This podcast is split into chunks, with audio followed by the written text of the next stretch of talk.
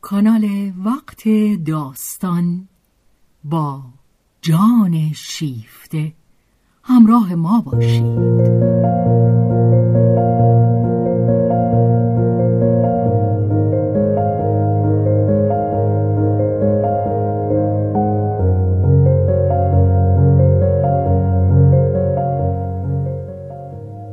اثری از رومن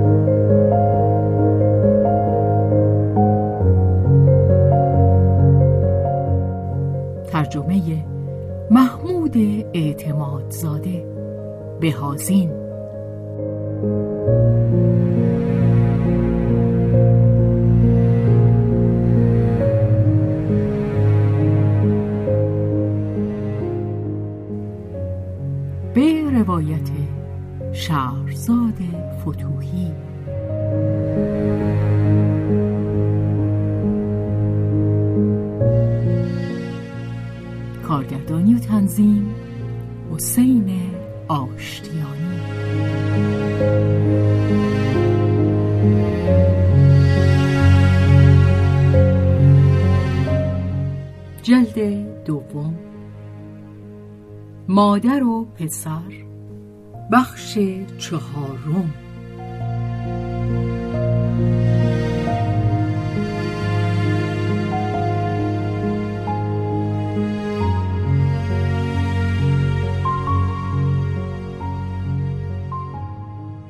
آنت تا ساعت ورود آسوده بود. اکنون استعداد غریزی آن داشت که اندیشه های مزاحم را کنار بزند. آنها را از میان بر نمی داشت. می گذاشت برای بعد. فقط در آخرین ایستگاه آشوبی در خود دید. همچنان که قطار در حرکت بود از پنجره به بیرون خم شد تا ایستگاه کوچک آشنا را ببیند که به پیشوازش میآید. آری همه چیز بر همانسان بود که حافظش به جا گذاشته بود. ایستگاه کوچک آنجا بود ولی او در آن نبود. آنت بازگشت خود را از مرز برایش تلگراف زده بود. ولی در این روزگار جنگ تیر پیک خدایان تخت کفش سربی داشت و از آن گذشته. پسرک نازنین هرگز نمی بایست روی او حساب کرد. آنت هیچ تعجب نمی کرد با این همه دچار سرخوردگی شد. راه خانه کوهستانی را در پیش گرفت. در نیمه راه فرانس را دید که می آمد. شادی در او بال و پر زد اما بیدرنگ فرو افتاد. فرانس تنها نبود. دوشیزه وینترگرون همراه او بود. فرانس. اندکی قدم تند کرد آمد و دست آنت را بوسید و با خوشرویی از اینکه تأخیر کرده است عذر خواست. آنت سر به سرش گذاشت ولی زبانش گیر کرد. نگاهی مراقب او بود. به سوی دوشیزه وینترگرون برگشت. دختر جوان راست و مغرور منتظر بود. چشمان آنت با چشمان آبی تندی که در کمین دستپاچگی او بود مصادف شد. آن دو زن با لبخندی سرد سخنانی دلفریب به هم گفتند. سه نفره بار دیگر رو به راه نهادند. گوشاده رو بودند با هم حرف می‌زدند. اما آنت هرگز ندانست که از چه گفتگو می کردند. پس از آنکه به خانه رسیدند درست به این بهانه که آنت میباید استراحت کند تنهاش گذاشتند. و فرانس که در همه حال معدب بود دختر جوان را همراهی کرد. میبایست یکدیگر را شب در خانه خانم وینترگرون که آنت را به شام دعوت کرده بود باز یابند آنت در اتاق خود در برابر آینه ایستاد. کلاه بر سر و مانتوی سفر به تن. خود را نگاه می کرد اما نمی‌دید. در اندیشه بود. نه اندیشه نمی کرد. خنده عصبی کوچکی به او دست داد و خود را از حالت خواب زدگی خیش بیرون کشید. اما دوباره به همان حال افتاد. زیرا همین که خود را از آینه کنار کشید دم پنجره رفت و در برابر کوهها و آسمان که چشمش بدان دوخته بود اما نمی‌دید بی حرکت ایستاد و هنوز کلاه از سر و دستکش از دست بر نگرفته بود. خستگی به ناگاه بر او فرود آمده بود. آنت اندیشه ها را از خود راند باشد برای فردا. شب به هنگام شام ناچار شد بیاندیشد بدان بیاندیشد که نگذارد اندیشش را دیگران ببینند. و چنین بود که خود او آن را دید. چقدر این سخنان مهرامیز بر او سنگینی می کرد. از او درباره سفرش میپرسیدند درباره پاریس روحیه مردم و مد لباس درباره قیمت خاروبار و مدت جنگ میپرسیدند. حرف می‌زدند حرف می‌زدند و روشن بود که هر کدامشان شاید به استثنای فرانس دروغ می‌گفت با همه کوششی که هر دو داشتند تا از یکدیگر پرهیز کنند نگاه آنت پیوسته با نگاه تحمل ناپذیر دوشیزه وینترگرون که مراقبش بود مصادف می‌شد.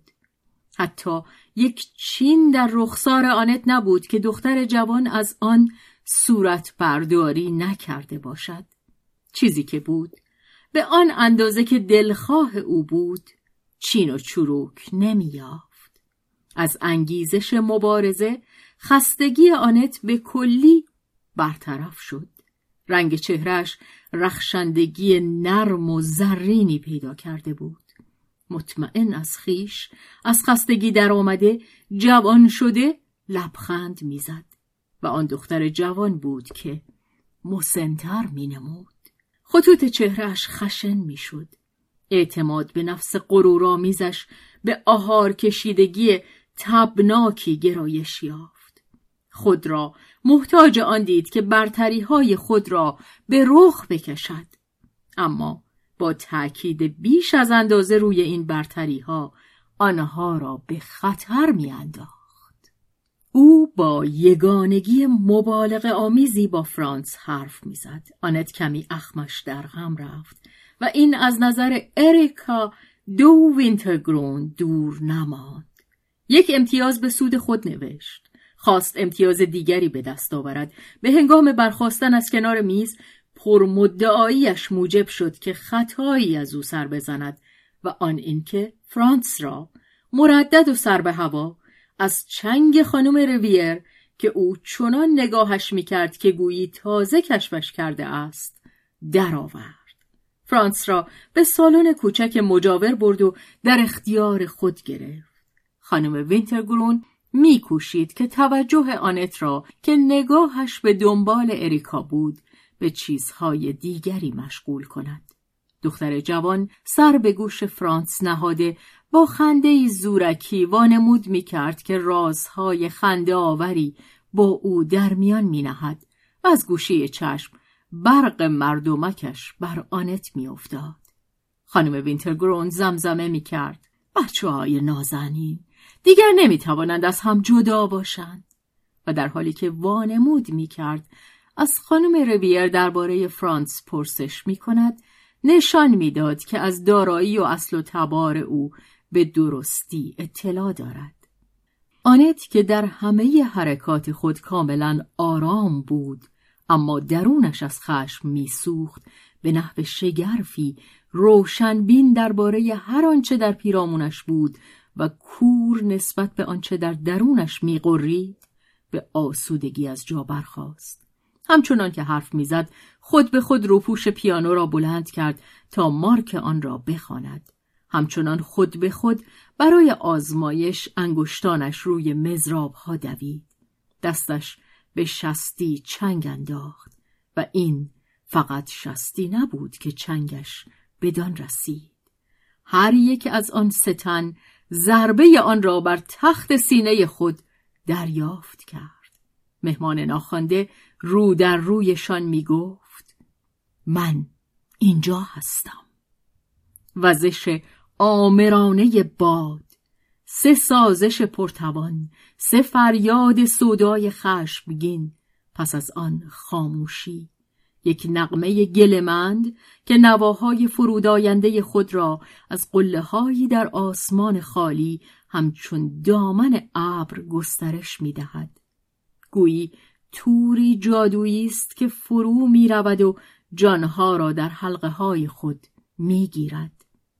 آنت که خود گرفتار سید خود شده بود بر قرقاب اسواد خم شده می‌دید که از سازش های نااندیشیدهش نقمه های زار آغاز درآمد مانفرد سر بر می آورد. فرانس شتابان آمده بود. او که در سرشت و نژاد خود دوستدار موسیقی بود در برابر این دعوت جادویی مقاومت نمی کرد.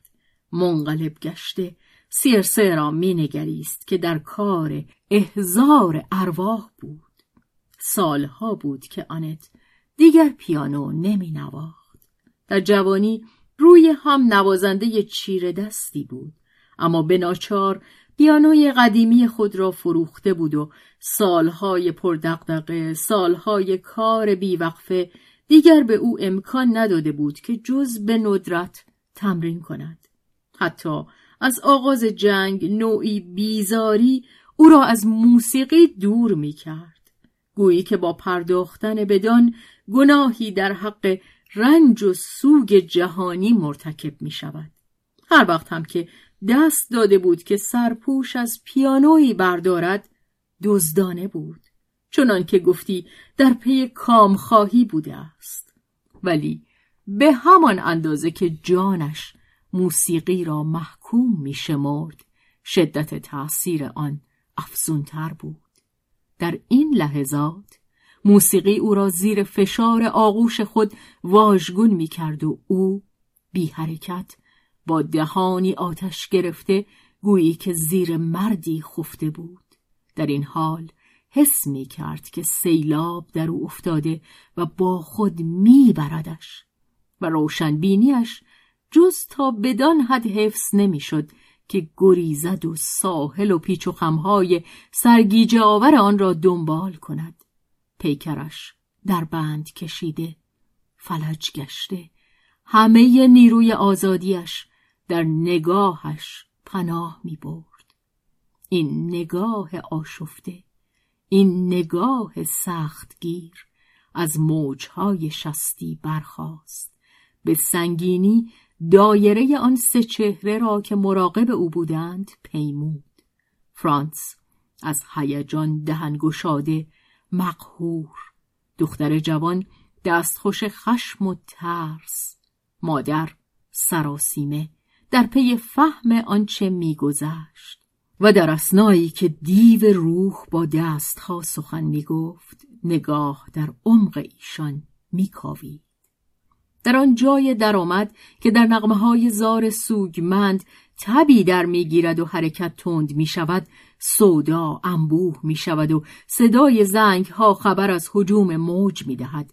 درست در آن ثانیه که دریچه ترعه در هم می شکند آنت از نواختن بازی استاد در وسط یک جمله انگشتانش روی مزراب های شتابنده یک بار متوقف شد جانهای سازش ها پرواز شکسته خود را در خاموشی ادامه دادند.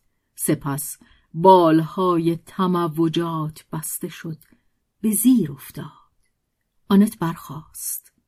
خود را مسخره میاد فرانس با گرمی و آشوب به اصرار از او می‌خواست که ادامه دهد.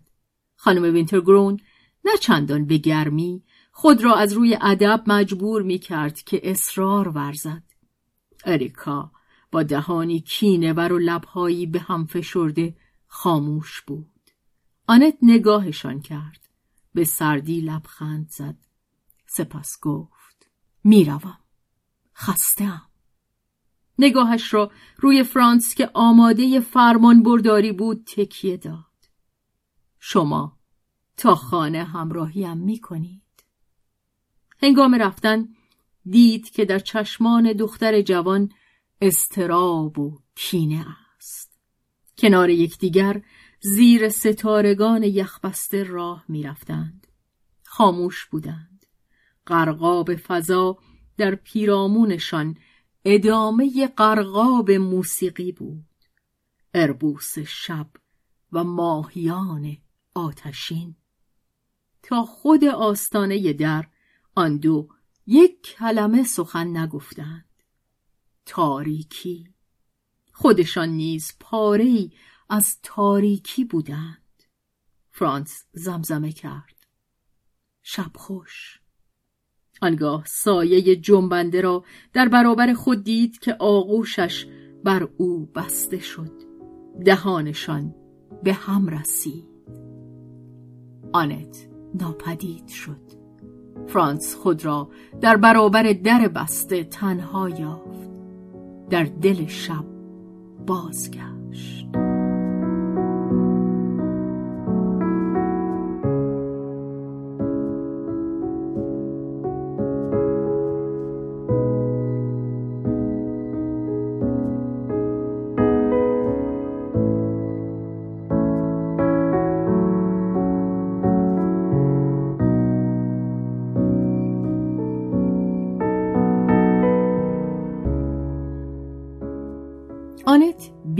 آنکه بیاندیشد بالا به اتاق خود رفته بود. نه هنوز اندیشه نمی بایست سرد بود تاریک بود. خستگی همچون تخت سنگی فرو افتاده سنگینی می کرد و حجوم توده تار شب درونیش. آنت را در استخری از نفت به هم انباشته فرو می برد آنت با دستی سنگین و شتاب زده لباس از تن درآورد و همچنان پراکنده رها کرد. سر بر پشتی نهاده و چراغ خاموش گشته. در آسمان سیاه هفت رنگ را می‌دید و در مغزش چیزی که پیش از آن دیده بود چیزی از گذشته برق زد. همچون سنگی که برکنده شود. ها افتاد. ولی درست در همین دم یک دم وجدانش را فشردگی قلب به سرکشی واداشت. باز خود را دید که بر بستر نشسته با دستها پستانهایش را می فشارد و فریاد می کشد نه این ممکن نیست. چه چیزی ممکن نیست؟ آنت منتظر بود که تپش های قلبش آرام بگیرد. آرام می گرفت و باز از نو سر می گرفت. و در اسنایی که او به انتظار بود دید که هفت رنگ سرنگون شده زیر افق ناپدید شده است. فقط یک ستاره عقبیش از فراز قله کوه سر بر می کشید. بی صدا انگشتان منقبض گشته آنت سینهاش را چنگ می گرفت و او همچنان می نالید. نه! نه این ممکن نیست. چه چیز؟ آنت می‌دانست. پس من به خودم دروغ گفتم. پس گذاشتم که به دام بیفتم. باز هم؟ پس من او را دوست داشتم. پس این محبت مادرانه که آنت با آن برای خود لالایی می‌خواند روپوشی برای همین بود. پس این مارسل فرانک سیلوی این کهن رندان پاریسی که تنزشان جنبه های ناپاک فداکاریش را بو می کشید حق داشتن. با این همه خدا می‌داند که من خودم را از یاد می بردم بی هیچ چشم داشتی از خودم می گذشتم خودم را پاک از اقراز می پنداشتم و قرض همچون دزدی در خانه راه یافت. و من هم دستش بودم. خودم را به خواب می زدم می شنیدم که صدای پای دزد سودا می آید به خودم می گفتم او را برای خودش دوست دارم. برای خودم دوستش داشتم. می‌خواهم او را به چنگ بگیرم. من می‌خواهم. آه چه ریش خندی! این من کیست؟ کیست که می‌خواهد؟ من. من با موهای دورنگم. من که همه گرد و خاک جاده بر پیکرم نشسته است. با تجربه بیهوده من و رنجهای من. بیست سال فاصله میان من و او. و این بچه با کدام چشم میباید این دوری راه را برآورد کند شرم ساری و ترحم سرفکندگی خوردش می‌کرد ولی خشمگین سر برداشت برای چه؟ آیا من این را خواسته ام؟ آیا من این را جسته ام؟ برای چه کیفرم می‌دهند؟ برای چه آتشم می‌زنند؟ این آتش عشق برای چه؟ این سودای گرسنه چشم برای چه؟ چرا در این تن که پیر می شود دلی به من داده اند که پیر نمی شود؟ آنت پستانهای خود را می فشرد و له می کرد. این طبیعت این انکبوتی که تو را در چنگ دارد به کجایش می‌توان آسیب رساند؟ دلش می‌خواست که در تن خود خون طبیعت را بریزد.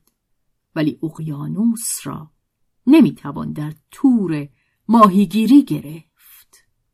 آنت سر به تقیان برداشت. دوست دارم. دوست دارم. هنوز شایسته آنم که دوستم بدارند.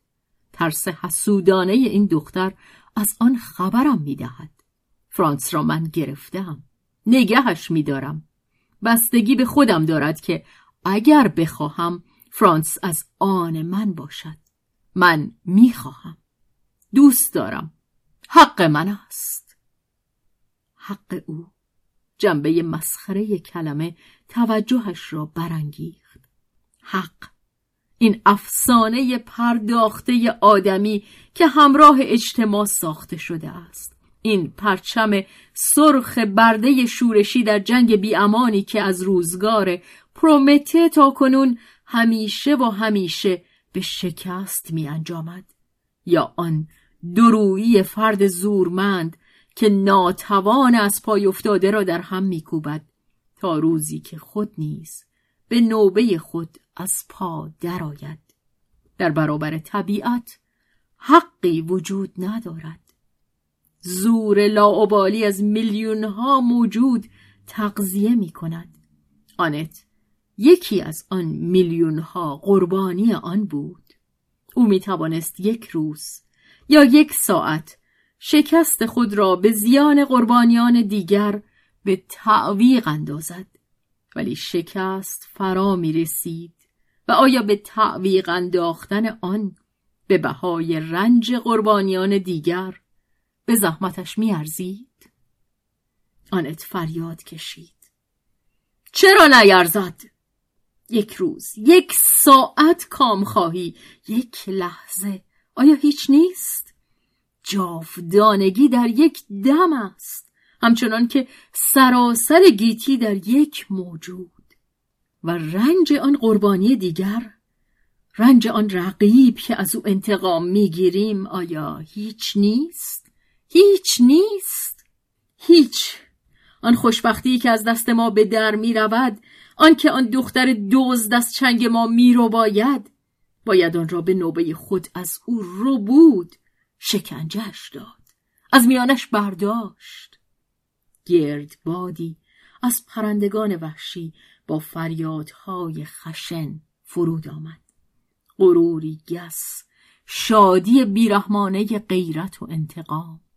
آنت از بال زدنها و فریادهاشان گیج شده بود از کجا بیرون میآیند این همه در درون من آنت از آن احساس غرور و ترس می کرد.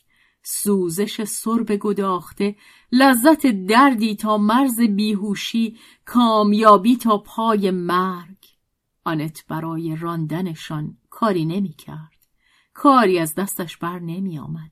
خود را همچون کسی می‌دید که در دشت زیر انبوه مرغان لاشخار افتاده است و آنان بر سر لاشش با هم می جنگند. آنان دو گروه بودند.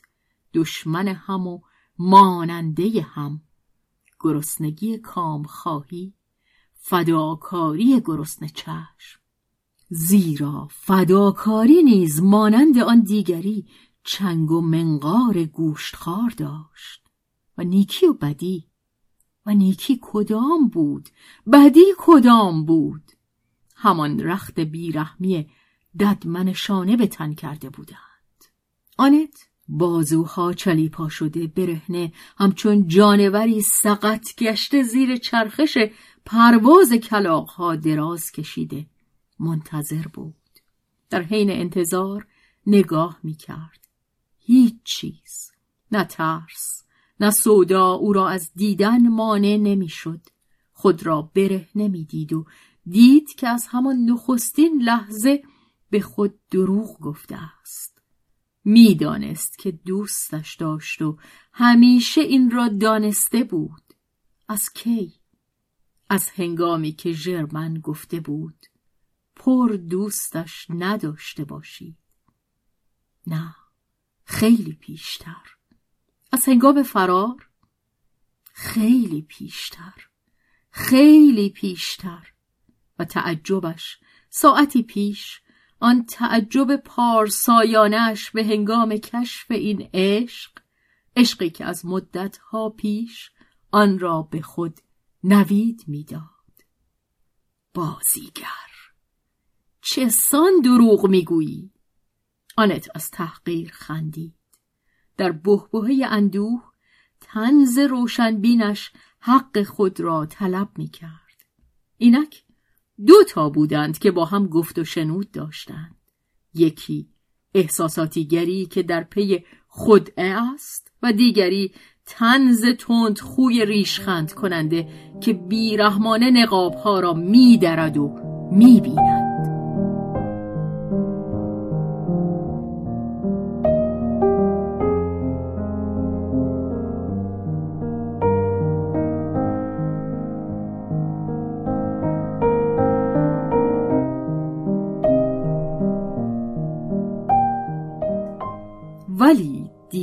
سودا عمر آن را یک ساعت هم کوتاه نمی کند و بر تلخ کامیش می افزاید. شب گذشت پرندگان لاشخار را روز راند ولی آنان در همان پیرامون بر درختان نشسته یکدیگر را تهدید می کردند. هیچ یک از دو گروه سر فرود نمی آورد. هر یک از ایشان حق خود را فریاد می کشید. آنت از توش و توان افتاده کر شده برخاست. بر هیچ تصمیمی نبود. گوشش زنگ می‌زد. نشست و منتظر ماند. تا آنکه فرانس پدیدار شد. آنت از پنجره دیدش که روی جاده میآمد. می‌دانست که خواهد آمد. فرانس تا دم در آمد. در را نگاه کرد. مردد ماند گذشت.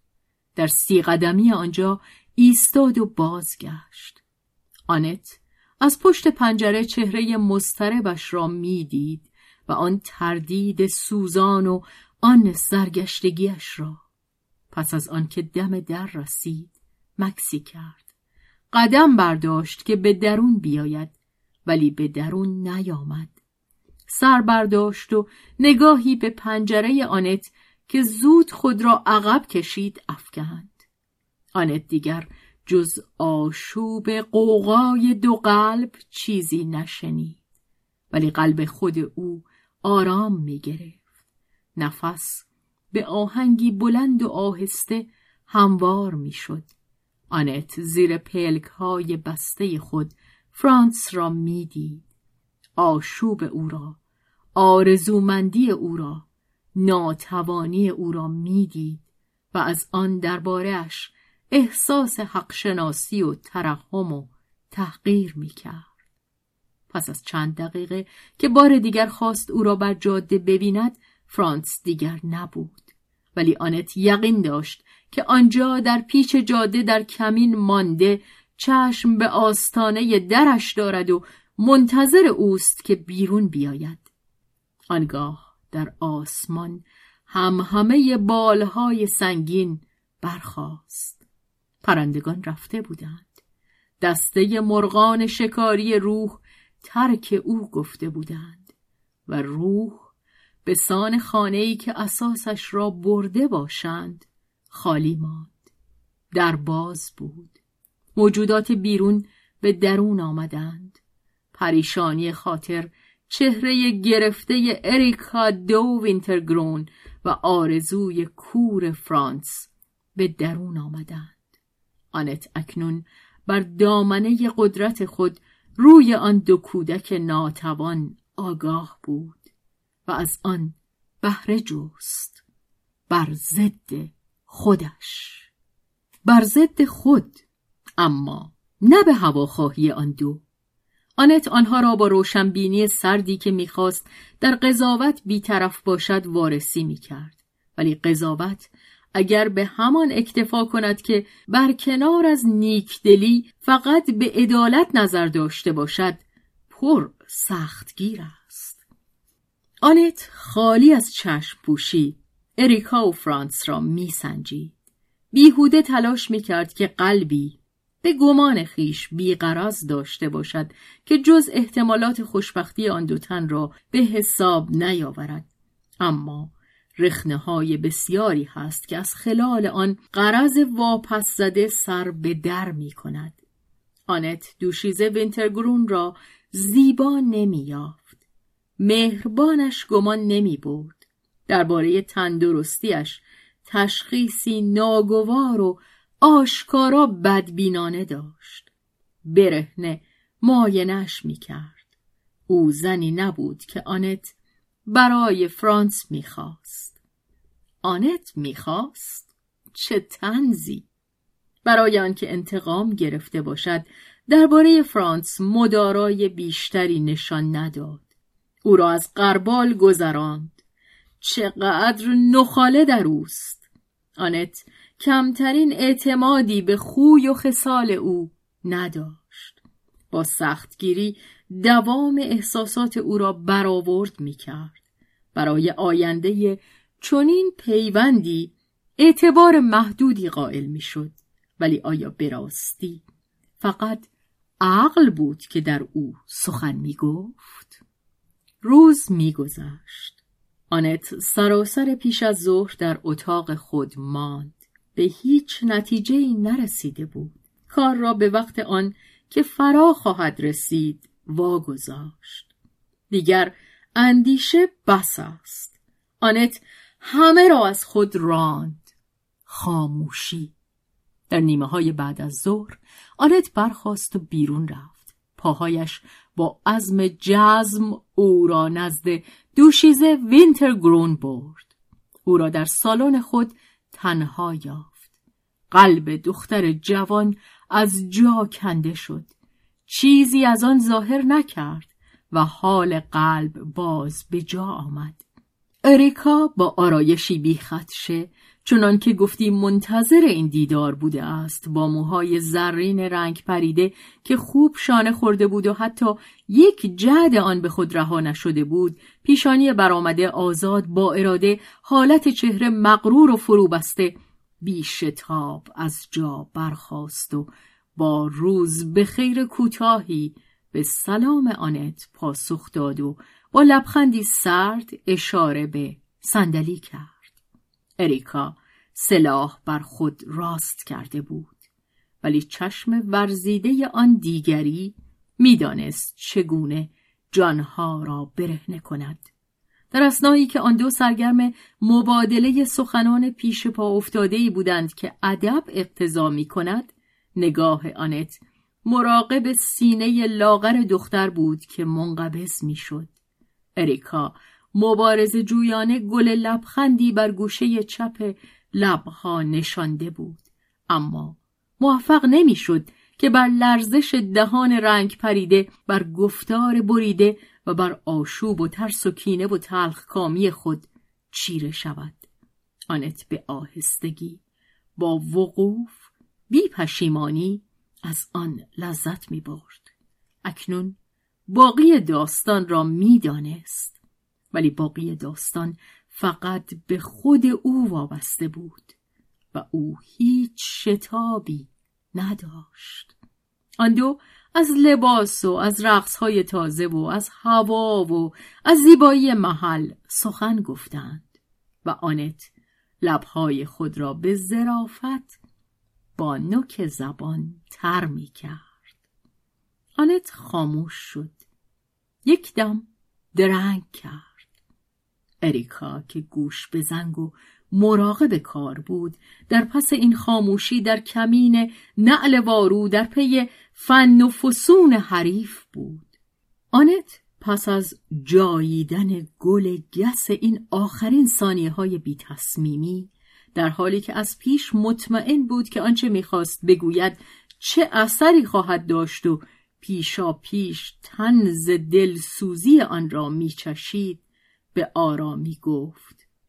فردا صبح من می‌روم.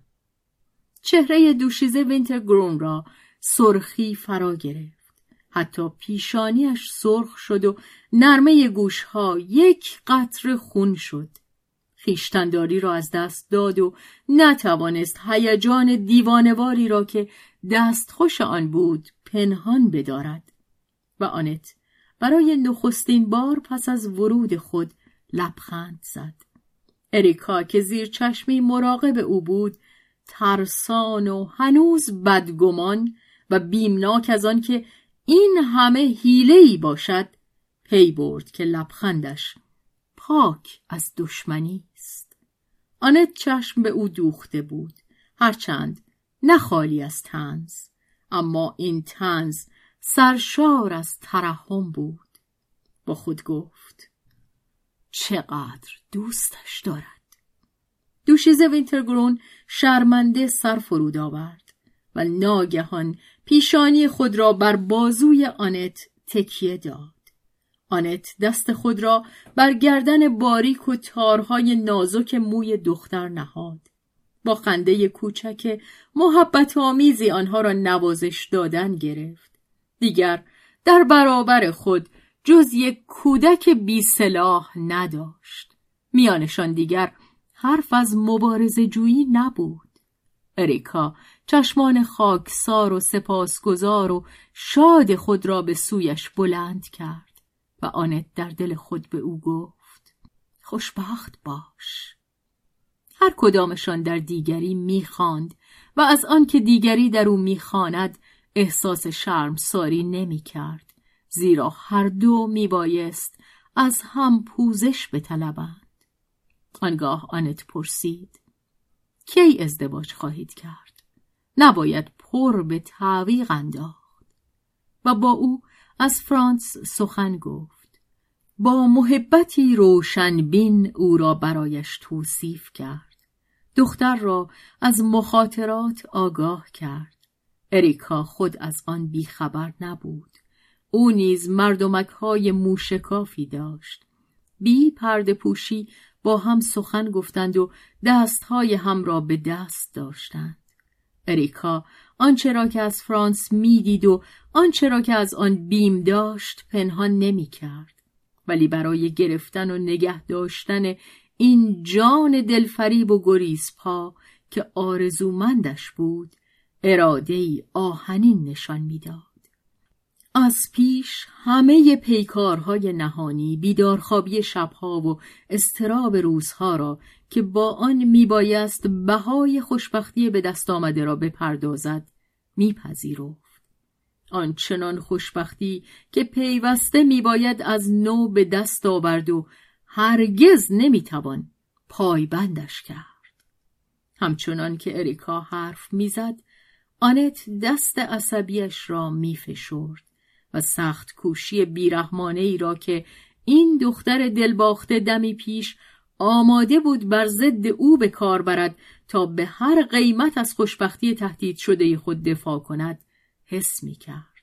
آن خوشبختی زندگی که این زخم دیده زندگی این دختر بیمار دیگر بدان امید نداشت.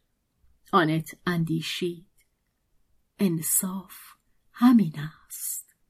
و با خود گفت این دست قادر خواهد بود کسی را که من به او می سپارم نگه دارد و راه ببرد.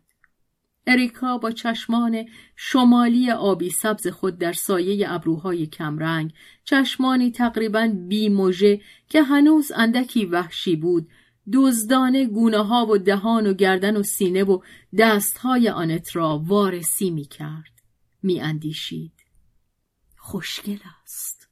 خوشگلتر از من و غریزش که از بیماری طولانی پخته شده بود کم و بیش بر او آشکار می کرد که ترک عشق برای این زن سخت است و حتی دور از انصاف است.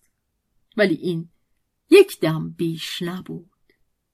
انصاف باشد یا نباشد خوشبختی من خودم. آنت برخواست و گفت او را پیش من بفرستید. می‌خواهم با او حرف بزنم. دوشیز وینترگرون یک ثانیه مردد ماند. بار دیگر بدگمانی هایش به او روی آورده بود. با خاطری رمیده رقیب خود را که چشم به او دوخته بود نگاه کرد. دید که آنت از او اعتمادی کامل طلب می کند می بایست باورش داشت یا با او به هم زد. باور کرد و با فرمان برداری گفت پیشتان میفرستمش. بار دیگر آن دو زن خواهروار به هم نگریستند و در آستانه در بوسه آشتی با هم مبادله کردند.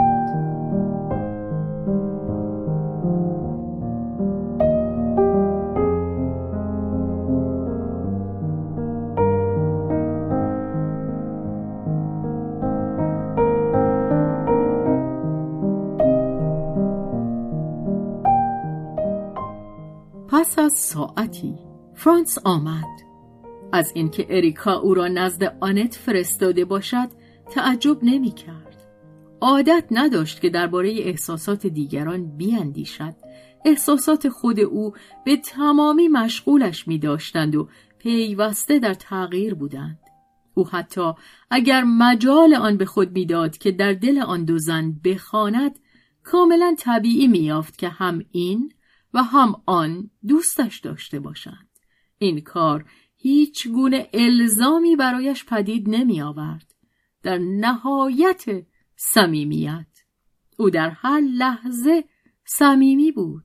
صمیمیت وحشتناک کسی که هر لحظهش به نوبه خود بخار می شود و به هوا می رود. ولی او خود از آن رنج نمی برد. اکنون او جز به کشف تازهش نمی اندیشید. دستهای آن جادوگر بر شستی پیانو و در آغوش گرفتنش دم در خانه زیر آسمان. فرانس از راه می رسید هیجان زده آتشین مطمئن از موفقیت خیش. خود را کمرو نشان داد و ساده دلانه خودپسند. اما در همان نخستین کلمات از سردی آنت جا خورد. آنت او را ننشاند. ایستاده با او روبرو شد و نگاهی در آینه به خود افکند. دستی بر موهای خود کشید و گفت برویم بیرون. یک جاده کوهستانی را که بارها پیموده بودند در پیش گرفتند. راهپیمایان ورزیده بودند و با گامهای بلند می‌رفتند. آنت خاموش بود. فرانس که در ابتدا خود را باخته بود زود بر خود مسلط شد. شاد و سبکبار بود. شیفته این بازیچه های تازه قلب.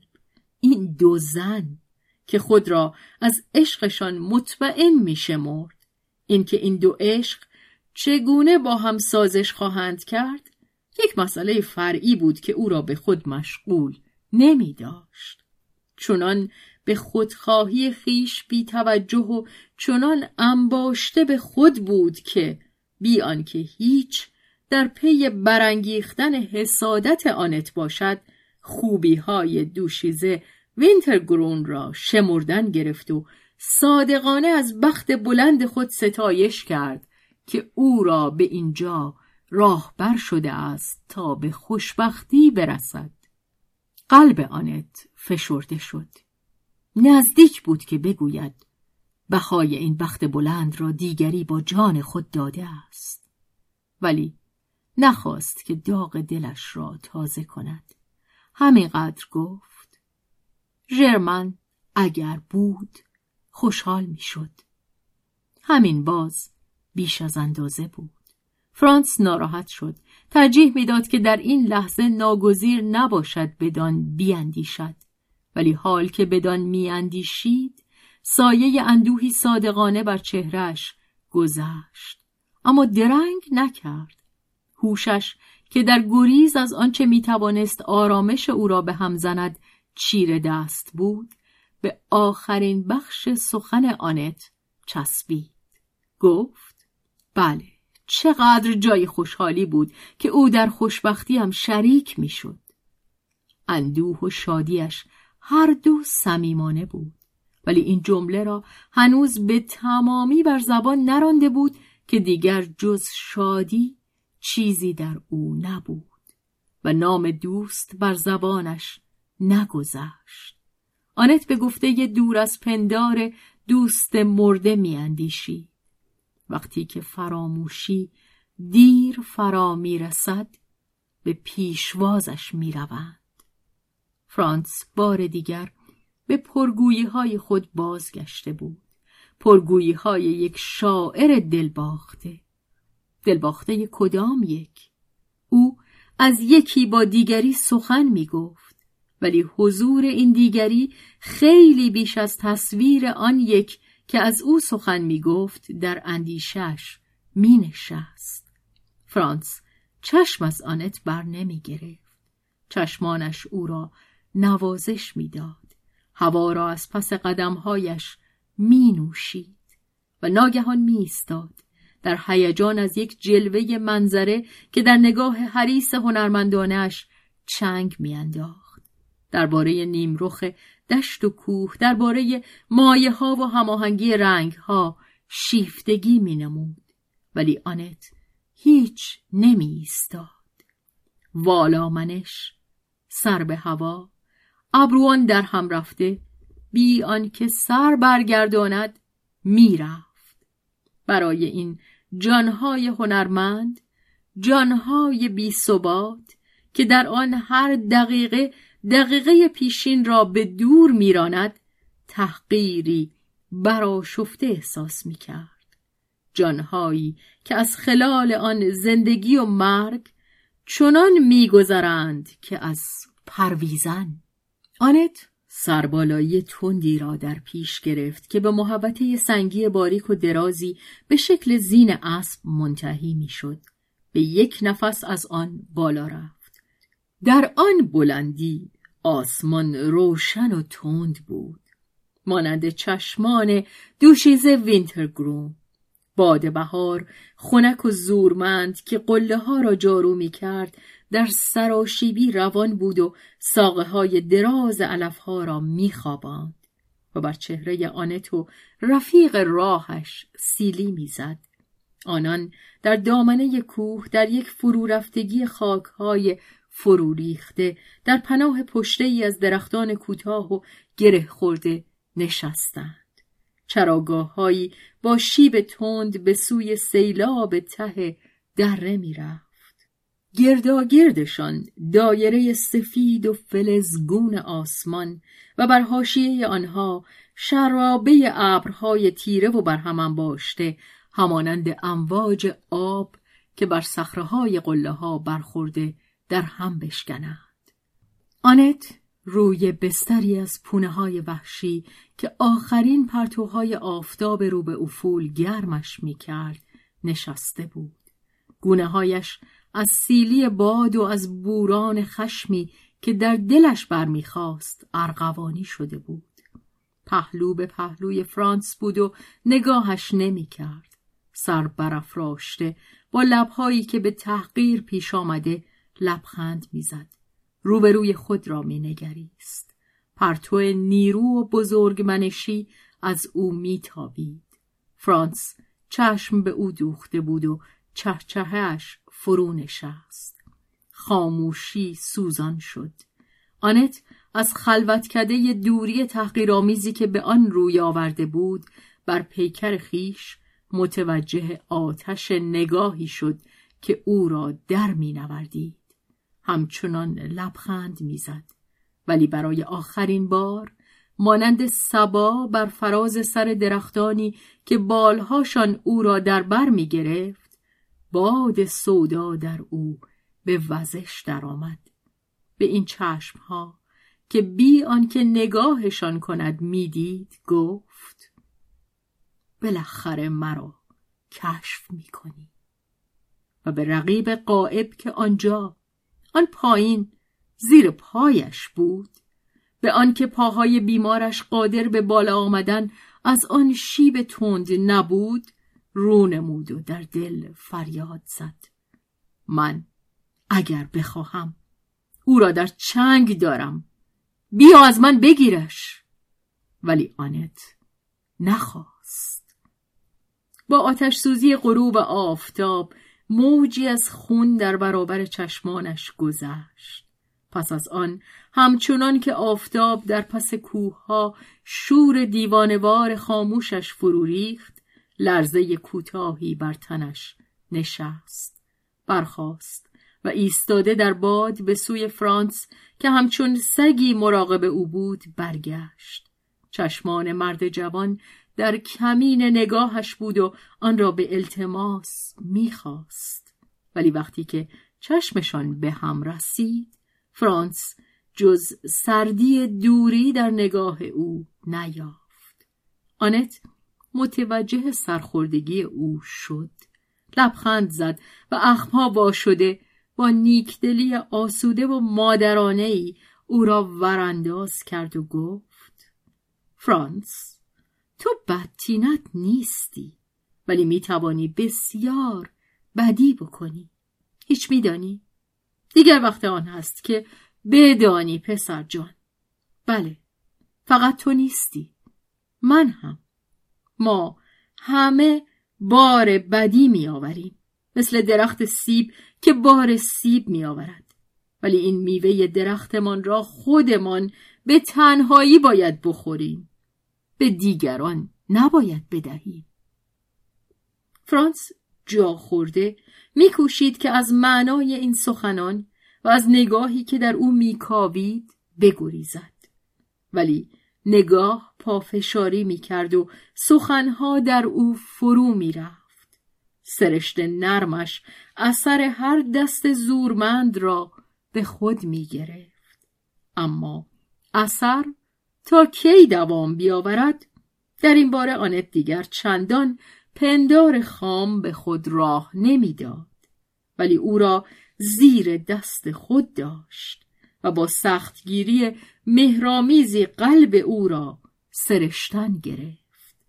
خوش داشت که ناتوانی لرزان این خاک زنده را زیر انگشتان خود بچشد. گفت اریکا دوستت دارد و تو دوستش داری. خوب است اما بر حذر باش. زیرا مهارت خطرناکی در رنج دادن آنکه دوستش داری در تو هست. اوه در کمال معصومیت. و این حد اعلای مهارت است. تو باید آن را فراموش کنی. میدانی که من محبت بس بزرگی به تو دارم. من دروغ گفتن نمی‌دانم. و تازه برای چه دروغ بگویم؟ آنچه به تو می‌گویم خودت آن را میدانی. من تو را به چشم پسر خودم و شاید بیش از آن نگاه می‌کنم. خواهان خوشبختی تو هم ولی ترجیح می دهم تو را در همه عمر بدبخت ببینم تا آنکه تو از سبکسری با عشق بازی کنی و این بچه را که به دستت سپرده است رنج بدهی. او بی اندازه بیش از آنچه تو به او می‌دهی برایت ارمغان میآورد. هرچه دارد و ندارد خودش را به تمامی اما تو جز بخشی از خودت را نمی‌توانی بدهی. شما مردها بهترین بخش و بزرگترین بخشتان را به قولی که در قفس دارید اختصاص می دهید به مغزتان. این دیو به اوهامتان به اندیشه هاتان هنرتان جاه طلبیتان عملتان. من شما را از این سرزنش نمی کنم. خودم اگر به جای شما بودم همین کار را می کردم. ولی آن بخشی که شما به ما هدیه می کنید باید پاک باشد. باید مطمئن باشد. در همان حال که می دهید آن را از ما نگیرید. دقلبازی نکنید ما کم چیزی از شما می خواهیم ولی این چیز کم را می خواهیم آیا خودت را قادر می بینی که آن را به این دختر بدهی؟ در خودت بکاو در قلبت بکاو او را می‌خواهی. دوستش داری؟ بگیر. ولی بگذار که او هم تو را بگیرد. بخشش از دو سو یاد بگیر که بگیری و نگه داری. دوام بیاوری. ای روح ابرگون ای جان بادسان.